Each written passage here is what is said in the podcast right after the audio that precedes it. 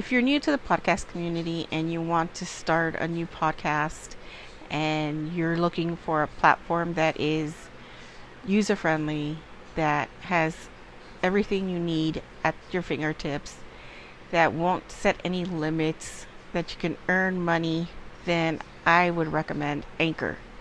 Now, Anchor can be used basically anywhere. You could be in your car, you can be laying on the sofa in bed where you can edit, um, record, and upload. Um, you can throw in um, soundtracks. You can, I mean, everything is there for you. Now, I use it because, like, it's user friendly and um, it is free. And I find it really easy to navigate without it being very confusing. Now, most platforms, you know, before you can even try it out, you need to sign up and pick a plan. I like Anchor because I don't have to go through any of that. So I recommend it. Now, if you really want to get into it, I recommend you going to your website, anchor.fm, and you know signing up, or you can download anchor.fm from the Google Store, iTunes, um, and give it a try. So don't forget to go to anchor.fm, sign up, and I'll see you all in podcast community. Okay, folks. So we're going to read a creepypasta today. It is called The Journal of a Sociopath by R.M. Stanforth or Stanforth. I'm a retired private investigator turned real crime blogger. I've been receiving anonymous manuscripts in the mail detailing heinous accounts of appalling sociopathy. For some reason, concerning my work and the situation, I didn't want to give you my true identity. You can refer to me as Mr. S. I started in my early years as a detective, not to toot my own horn, but I was highly effective at my job. And before too long, I started taking on much higher paying jobs as a freelance private investigator. Over the years, I have solved several high profile cold murder cases. Unfortunately, in a work related attack, I was ser- seriously injured and retired from my job as a private investigator five years ago. Since then, I've started a well known real crime blog and podcast.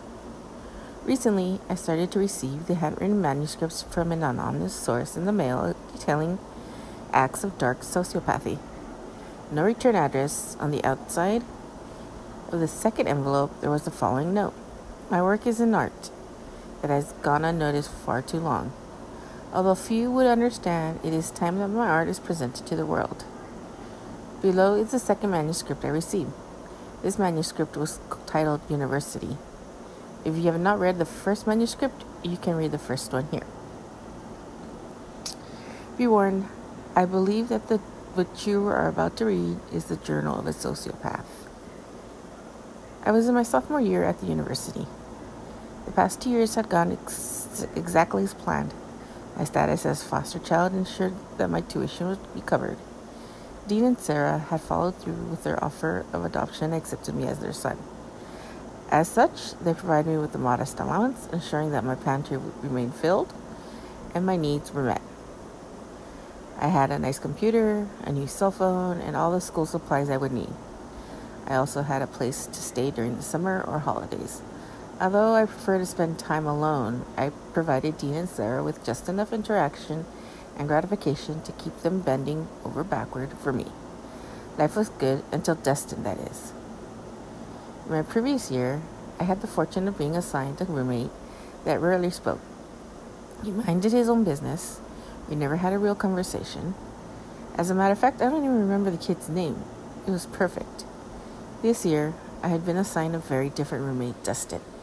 Dustin was a special kind of fool who felt the need to be the center of attention.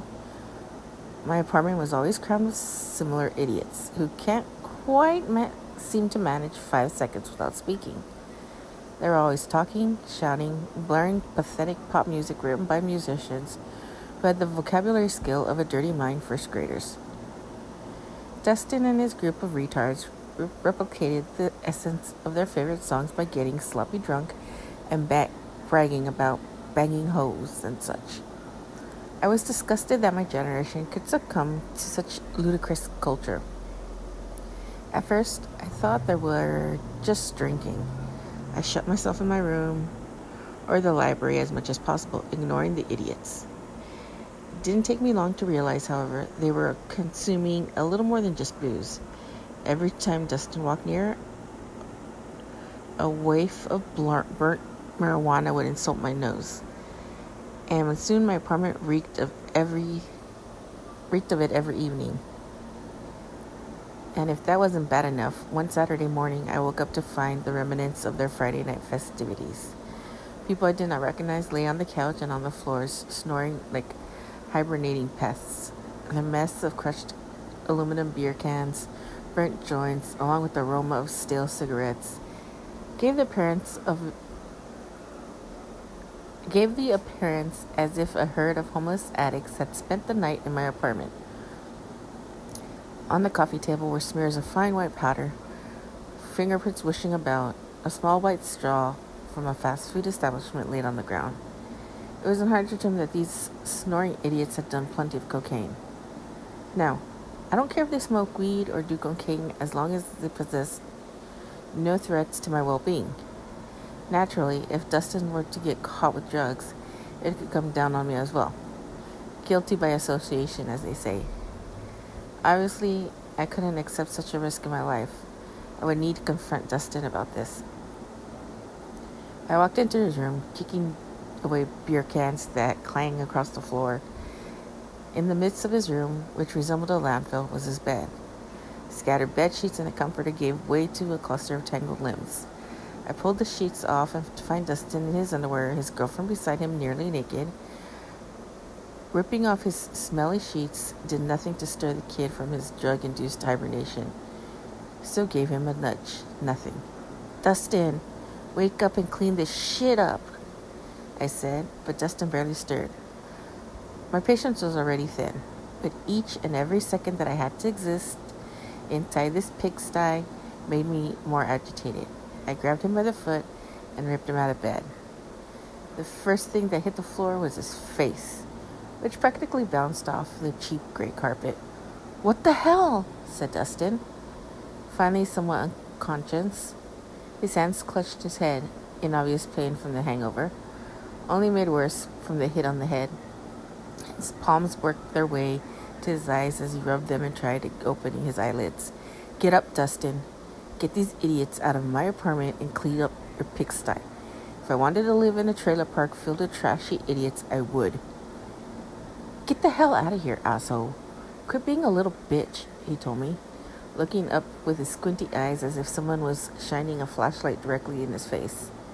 I could see the headache in his eyes, showing clear signs of a huge hangover. I knew how to handle a guy with a huge hangover. I headed the kitchen. With a squeak with a squeak, I opened one of the faded brown kitchen cabinets and grabbed an old discolored pot and matching fry pan. Holding their backs together, I headed back to Dustin's room, where he was already back to snoring his, in his bed. I flipped the light on and strolled across the room, taking care to step on dirty laundry. As I pulled the frayed white cord from the crooked blinds, the sunshine penetrated the dark room. Both Dustin and his girlfriend reactively pull the blankets over their faces to shield their eyes from the penetrating rays. Two major symptoms characterize a heavy hangover severe headache and extreme sensitivity to bright lights and loud sounds. I walked over to Dustin's side of the bed, holding the pot and pan over his head, and started banging them together as loud as I could. Dustin reacted to the obnoxious clangs as if he were a vampire being attacked by the sun, showing that the sound caused him pain. I found myself enjoying his reactions as he grabbed his head with both hands, as that would do anything to subside the pain now pounding in his dehydrated and intoxicated brain.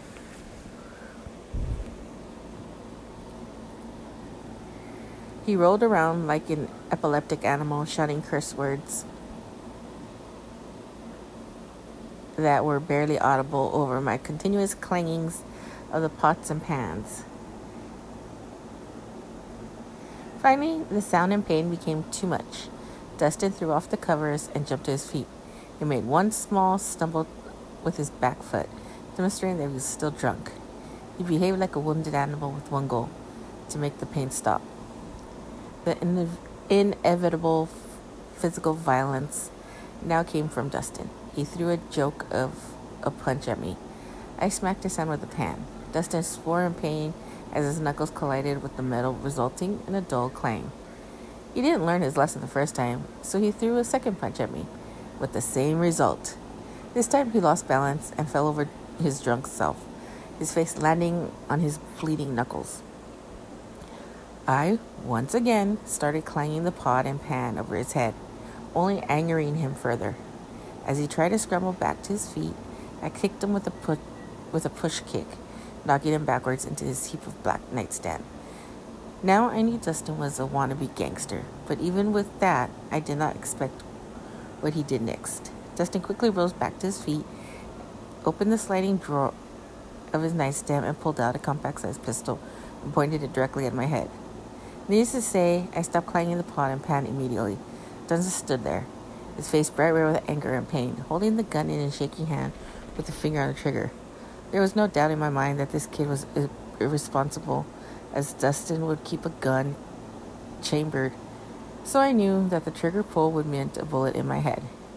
We stood there in silence for a moment as I stared in the silver circle of the barrel, surrounded by matte black. Dustin's, Dustin's expression softened some, and as he realized the gravity of the situation, a fool like him wouldn't be able to pull off a clean murder. I could see it in his eyes, and he understood that. Pulling the trigger would mean a life in prison. By now, everyone in the apartment was awake and aware of the situation. They stood awkwardly outside the bedroom door, not sure what to do now that the ringleader of the circus had pulled out a gun. Every part of me wanted to rip the gun from his hands and kill him right then and there. It's actually a fairly simple maneuver if you know what you're doing. I may have even been with within my legal rights to do so, but I didn't need my name on the police record, nor time spent in court. The last thing I wanted to do was bring unnecessary attention to myself, particularly not with law enforcement, so I chose a more tactful way. I'm not okay with you bringing these drugs into my apartment, I told him, calm but assertive, as not to stir an irrational reaction from the idiot with a gun. I don't care what you do with your own life but it's not okay for you to risk my future. What are you going to do? Go snitch into the police? He spat at me, still pointing the gun at my forehead. The answer was yes. I would go to the police if I needed to, but right now, I need to uh, de escalate the situation, not to give him a reason to shoot me. No, I told him, reclaiming calm. As long as you keep your drugs out of my apartment, I will never speak of this again. Well, guess what? You don't get to tell me what to do, bitch. If you go snitch me out, I'll make sure to tell them that you're part of this operation. Dustin said, gesturing with the handgun. I couldn't help but notice the way that he had to act tough in front of his fence. It was almost comical to see that happening. Matter of fact, I already had drugs hidden somewhere in your stuff to make sure that if I go down, you do too. I really don't believe that Dustin had the intelligence nor the foresight to hide drugs just away just in case. But I couldn't be certain, and in the meantime, I had to let Dustin believe he won. All right, Dustin, I said, making sure to look scared. That's what he, that's what he wants. Do people think fear him? I promise. I won't say a word. You win, Dustin. Good, he said, finally removing his finger from the trigger. Instead of lowering it, he hit me with it. I felt the whole card. I felt the cold, hard metal of the gun slam into my face just the side of my left eye. I fell to the ground, allowing Dustin to feel superior for the moment. It took everything I had to hide my anger and keep my scared expression, but I managed. Next time, I'll kill you, Dustin said before telling me to get out. I retreated to my room, locked, locking the door behind me. As I held a paper towel to my bleeding face, I couldn't help but smile in excitement. It had been too far long since I had a legitimate reason, an excuse, if you will, to feel that rush and enjoyment for two long years. Little did Dustin understand that the war he just started. I would never allow a simple minded fool to risk my future with his drugs. He most definitely didn't understand that he could not win. I always win. I kept to myself mostly in my room for the remainder of the weekend. It seemed that the events of Saturday morning had led had at least put the clowns off enough that they took their Saturday night substance circus elsewhere.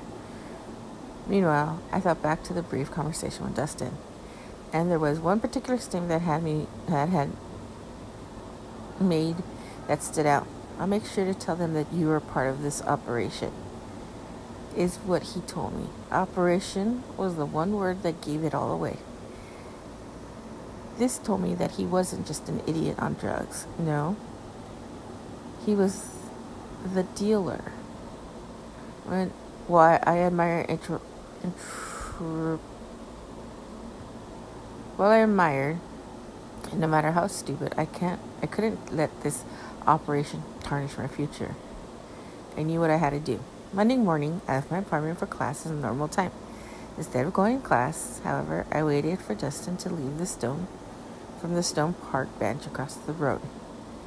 We had class at the same time, but he almost always late in getting out of bed and undoubtedly showed up to class late. Finally, about 50 minutes after class should have begun, I watched his greasy brown head walk away from our apartment building. This meant that I had several hours before he would be home. I re entered my apartment, where I went into the bathroom, retrieved my pair of teal latex cleaning gloves, the very same ones I wore when I killed Brian. I put those on carefully ensuring that I didn't touch the hands nor the fingers of the gloves. After wiggling my fingers into them, I was ready to investigate. I slowly entered Dustin's room, carefully not to accidentally move anything out of place. Not that it would be noticed, Dustin was a pig. Stepping over a heap of dirty laundry, I made my way to the nightstand first, and I softly pulled out a faded gold knob quickly drawer slid, revealing the gun. At least he wasn't stupid enough to take it to class with him. But I'd make him regret it nonetheless. He had one extra magazine in the drawer, along with the black spring loaded knife. Also, in this drawer was a picture of him and his girlfriend. I guess even wannabe gangsters have a soft spot. I think I'm one of those few lucky people who don't have soft spots. Soft spots are for the weak spots. Next, I made my way around his unkept bed to the closet, which had one of those sliding doors already open, revealing haphazardly hung clothes. I could see the corner of a stack of shoes, boxes laid, covered with a few jackets and hoodies in a feeble attempt to, re- to appear discreet. I knew that these boxes probably had what I was looking for. I carefully moved the smelly jackets off out of the way, taking note of the exact order in which the jackets were placed. Inside the top orange shoebox was just some papers, nothing important to me. In the second box, I found multicolored glass pipe on top of three large bags of marijuana. Quite a bit, if you ask for me, but I'm no expert. I set the marijuana bag outside and I opened the third box. Jackpot. In this box, I found a large bag of white powder. The bag was marked with a B, undoubtedly referring to blow the street name for cocaine. This seemed like an awful lot of cocaine. It wouldn't take an expert to realize that the bag had worth a thousand alone. Next to the large white bag was a dozen or so pocket sized bags sitting on top of a small scale filled with carefully pre portioned doses of the drug. This confirmed the suspicion that I had ever since. Dustin had accidentally used the word operation. Dustin was clearly selling by the looks of it, Dustin was dealing quite a bit of marijuana and cocaine. This was something I definitely couldn't be okay with in my apartment. I moved the large bag to the side to find what else might be lurking. Underneath the cocaine was a transparent zip a bag of small white tablet shaped pills, probably 40 to 50 in count, labeled. The bag was labeled CPT Cody with a sharpie. The tablets had a letter M on the side and the number 30 embedded on the other. I didn't know what those were, as I've never with drugs, but I would definitely do research to figure it out. For now, I had everything that I needed to be tentative plan. After putting everything back precisely how I found it, I left. I went to the library and searched through dozens of thick hardcover textbooks, sifting through pages still stained with highlighter, crusty coffee spills from previous students. Sure, a simple internet search would have been easier, but I couldn't risk any chance of being traced. After hours of straining my eyes on these tiny print for the textbook, I found what I was looking for. I knew, I knew Dustin was getting involved with some serious drugs when I found the cocaine. But this information showed even a darker truth. M30 pills are prescription oxycodone opiates but the name Captain Cody reveals that the pills are something else entirely. Thanks to criminal justice and drug enforcement textbook, I found that the small identified tablets I found were not oxy- oxycodone, but fentanyl, a synthetic opiate over 50 times stronger than morphine. According to this textbook, it's common for dealers to mask them with as oxycodone for one reason or another. The, the lethal dose of fentanyl is only 2 to 3 milligrams. A smile crept across my face from my quiet corner in the huge library. It was time to try something new. I had a plan. I spent the next week going about business as usual, quietly staying out of Dustin's way, but watching attentively. Every day after class, Dustin would come to the apartment and disappear into his room for only a few short minutes, then reemerge with his dirty forest green backpack. He would return anywhere between 90 minutes to two hours later and then disappear into his room again. It wasn't hard to tell that this time frame was Dustin was doing his deliveries. His weird girlfriend would, not, would now show up while he was gone. Apparently, he, he gave her a key. I wondered, though, if Dustin knew that she was sneaking into his stash. As soon as she got into the apartment, she would duck inside his room for a few minutes, come back, come back out to get a soda. Almost every time I noted a smear of white under her left nostril. Although she was a cokehead, at least she was smart enough to use Dustin to get what she wanted. Wednesday night would be the night, the night that we finally put our problems behind me. Again, I skipped out of my morning class. The class was humanities, the single most drab class one could take. Spend hours reading worthless poetry, then listen to some idiots try to sound sophisticated about it. I hated it. But I only needed a C to get credit. Instead, I waited for Justin to leave. As soon as he left for the day, I entered his room, went to the drug box, to find that just much business this kid's been doing. The drug shoebox had been drained quite a bit, but the cash box was definitely more full. His operation was going successfully, but he was sloppy and he would definitely get caught if he was allowed to continue. I wasn't willing to get caught up in that. Sarah had given me a mortar and pestle before I moved out, and this was the first time that I'd be using it. After covering my nose and mouth with a thick cloth, I dropped several little pills into the thick granite bowl and used the sturdy stone pestle to crush them. The grinding sound wasn't pleasant. It reminded me of nostrils, of nails on a chalkboard, only less high pitched. Still, I continued to crush and grind, adding a few pills at the time as the contents of the bowl slowly began to chalky powder. Uh, after about 20 minutes of constant grinding, I felt as though I had the right amount. I, with gloved hands, I compared the consistency of the chalky fentanyl with that of the cocaine. The fentanyl was a bit thicker, more off white comparatively, but I knew that I, if I mixed it well, enough it would go unnoticed. I removed a small portion bag of cocaine from the box. Carefully, I emptied the contents into a small cap where I mixed the cocaine with fentanyl, calculating about the correct amount of fentanyl for one lethal dose. After I was satisfied with my mix, I put the now laced cocaine back into each baggie. After mixing more fentanyl with the remaining large bag of cocaine, keeping the same ratio, everything was ready to go. I put everything back into the Dustin's closet, sanitized my gloves with the and equipment with bleach, dish soap. Now, all I had to do was wait. Dustin arrived back at the apartment on schedule, quickly ducking into his room, leaving five minutes later with his ugly backpack to go sell drugs. Soon after his girlfriend came in, as planned, she went into Dustin's room. I watched from the crack in the door as she emerged a few minutes later, retrieved a soda. She was smiling awkwardly and did a weird snort of twirl toward the soda before pop- plopping herself into a plump cushion. I watched her head would drop slightly and would back up as she tried to keep herself awake. The nods became more pronounced, and she finally lay her head back and closed her eyes, giving into the deep relaxation effect of the powerful opiate. I emerged from my room to analyze her condition. Her head, her head lay back with her mouth open and arms sprawled toward the side as if she had merged with the sofa. She was completely out.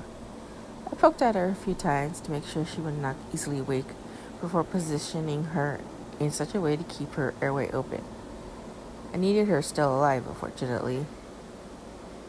I got the rest of my preparations ready, quickly but carefully. As I waited for Dustin's arrival, I paced the room while lightly snapping my fingers in a mixture of excitement and nervousness. I couldn't wait to execute the remainder of the plan, but I started to feel anxious about it. I felt as though I didn't know enough about drugs. They could be unpredictable. I had an easy backup plan for if the girl died, but it would be messy if she woke up too early.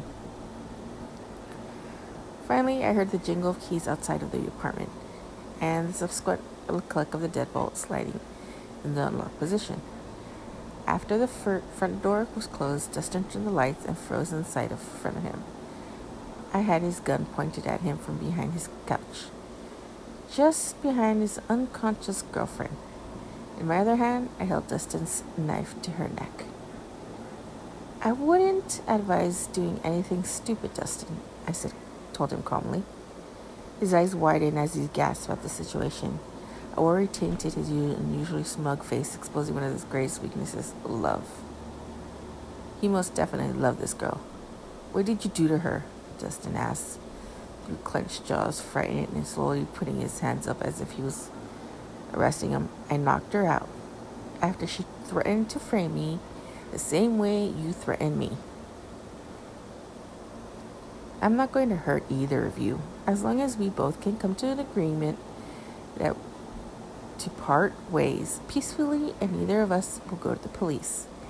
I think it's clear that either of us gets in, turned in We'll rat each other out. Now, please, take a seat. I pointed with the gun to the chair on the opposite side of the coffee table to his girlfriend and myself. Per my quest, he walked over and sat down. If you hurt her, I'll kill you, Dustin said with a clenched jaw. Don't worry, I fully intend for her to be unharmed, I told Dustin, being honest for the first time since his arrival. Now, Help yourself to a line. I want you to be relaxed, keeping the knife at the girl's throat. I pointed to the three lines of tainted cocaine that I had prepared for him. Why the hell would I take a line at a time like this? Dustin spat. Just to make sure that if you called police, you'd have to tell them that you were on drugs. I'm trying to draw a truce, Dustin, so nobody gets screwed. Dustin grabbed the rolled up bill that I prepared, leaned over his first line with his nose and his free nostril. He snorted. The white powder sucked through the dollar bill straw like a vacuum sucking up a flower. He took a deep breath, looking more relaxed, and looked back at me. I'm going to need you to tell me what drugs you hid in my room and where, I told him. Dustin comprehended the demand, revealing that he had indeed hidden drugs somewhere in my stuff. I was impressed that he was smart enough to actually have done that. I taped weed to the floor van, Dustin admitted, deciding to tell me the truth. Excellent. Thank you for telling me that, I told Dustin with a gentle smile. Now, please take another line so we can talk about what's going to happen. I smiled as Dustin bent over and snorted the second line. The first line had only a small amount of fentanyl, but the second line was half cocaine, half fentanyl. There was just over a lethal dose by my calculation. Dustin closed his eyes, shook his head after snorting the second line. I'm not sure how much resistance he had to the drug, but it seemed to hit him hard. Now here's the plan, I said, keeping Dustin's mind distracted from the drug.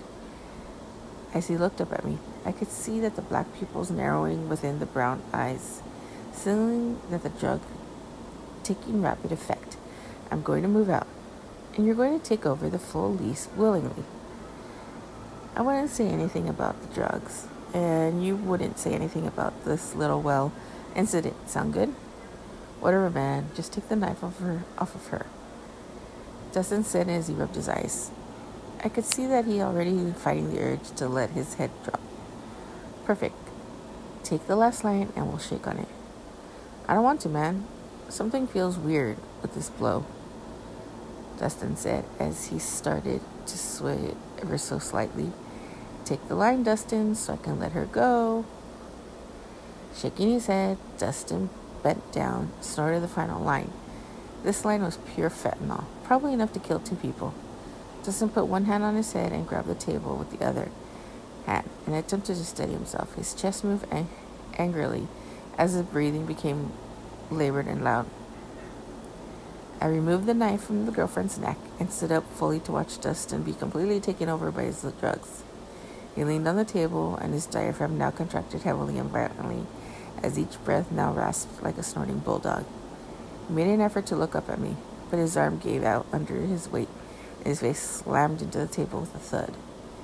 His butt still sat on the chair, but his face now rested on the coffee table. I felt a surge of euphoria come over me as I watched Dustin struggle for a few more times to pick up his head. He only made it a few inches each time before his head thudded back on the table. I couldn't half help but laugh out loud, and I thought back to when he told me, Next time I'm going to kill you. If only he knew just the type of person he had to say that to. The fool thought himself a superior man who could stomp all over me. But I proved to him that I am not a pawn in my way. Bubbly white foam now appeared from his mouth, slowly drifting onto the table.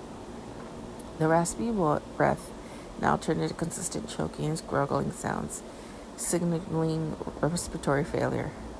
I took a seat and watched eagerly as Dustin's body made involuntary seizure like jerks. I wasn't sure if I had any conscious remaining but I sure hoped that it hurt and that he could feel the pain. Finally, his breathing and, and seizing stopped altogether, and Dustin was completely motionless. Was, his head was on the table, as was his left arm, and his right arm dangled down as his fingers touching the great carpet. I checked his pulse to verify that he was dead. There was nothing. I looked over to the girl, having completely forgot about her in a moment. Her breathing was steady, which was good. If she did had died, I would have to be the one to discover the bodies. I retrieved the marijuana from that Dustin had placed in the floor vent and checked the rest of the vents just to make sure.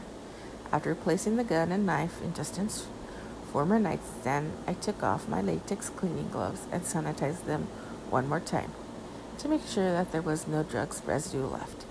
Finally, I crashed onto my bed and quickly fell asleep. Murder is hard work. I woke up to a loud scream coming from the living room.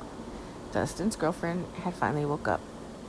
I checked the clock to see it was 12:23, which meant Dustin had been dead for hours now. I took one deep breath before bursting out of the room to appear as if I were panicked. I saw Dustin's girlfriend leaning, leaning over him, trying to shake him awake, begging him to, begging him through her obnoxious sobbing. "Oh my God, what happened?" I said, loudly, acting shocked and scared. "I, I don't know," she said, sobbing desperately.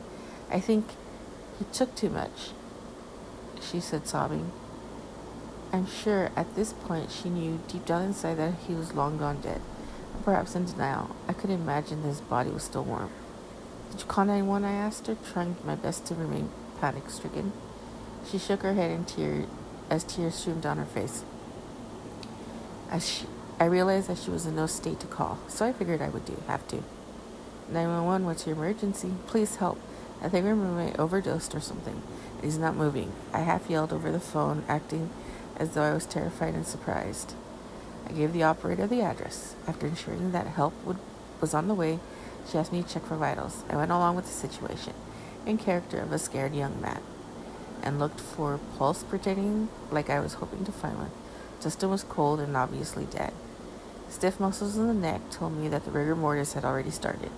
Dustin's girlfriend now sat on his side, clutching his cold head, trying uh, to grasp that her lover was dead. I couldn't understand why she was so shaken up. What did she expect? A happily ever after with three cute kids, a white picket fence? Nonetheless, I gently pulled her away from the body as first responders arrived.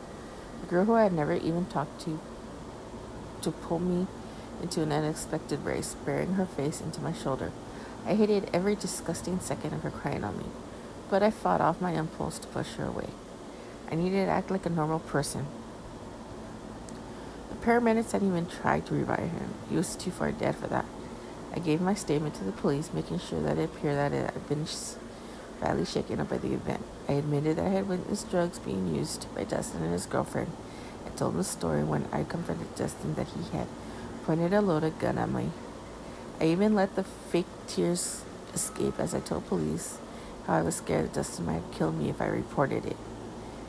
In distress, Dustin's girlfriend, ironically her name was Sarah, completely backed my story as she was there when the gun was pulled. She was obviously unconscious while I forced Dustin to overdose. So she thought he did it to himself. She spilled the beans about the drug use as well as the drug dealing. She admitted everything, completely incriminating herself and her friends. The investigation didn't last long, but over the next five days, five more students had fentanyl overdose after buying some of Dustin's cocaine but unfortunately only two of them were fatal. The blame for the deaths was straight to Dustin. It was determined that he had been the one who laced the cocaine with fentanyl in order to have the best product on campus. In some deep ref- reflection to my previous murder, I made some notes. Killing Dustin with drugs was ultimately much cleaner, with far fewer forensics issues to worry about. All the blood from the stabbing was messy. You don't realize how much blood a person has until you stab them several times. That being said, stabbing Brian just felt so much more satisfying. Something about looking into his eyes as I pushed a knife into his heart had left me with an itch that I could not quite scratch. The only negative consequence for me is that the university sent me to the trauma counseling, which meant that I had to keep up the charade of having been traumatized for a while. As expected, Dean and Sarah gave me massive amounts of sympathy over the ordeal, offering to pay for expensive counseling, which I pro- politely refused. Instead, they quickly purchased me a lease for a different one bedroom apartment where I would no longer need to have roommates. This was perfect, as I hated roommates and I couldn't risk killing them all. Sarah and Dean were to be easy to manipulate. Once again, I always win. This was the th- end of the second manuscript I received from the alleged serial killer Rich. If true, at the end of this story, Rich would officially be classified as a serial killer. Now, according to the first and second manuscripts, Rich had murdered five people by the end of his sophomore year in college.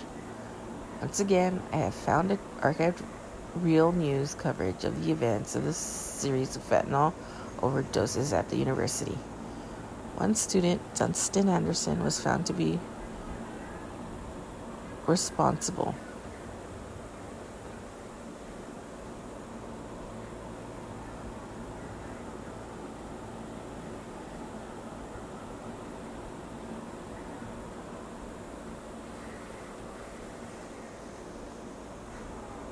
for the laced drugs after being the first fatality in the string of overdoses. This university is only 35 miles from the high school where Brian Jones was stabbed to death. Although my initial suspicions were those that these were fake, I couldn't help but put a note from the first person perspective. Let's assume that these manuscripts are real. Most serial killers collect some type of trophy. I believe these manuscripts could be the trophies for this serial killer. What do you think, Mr. S? Very interesting story, to be exact.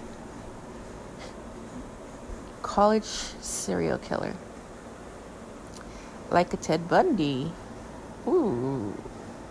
Let's see if there will be a third manuscript coming through. You all have a good night and sleep tight and do let the bed bugs bite.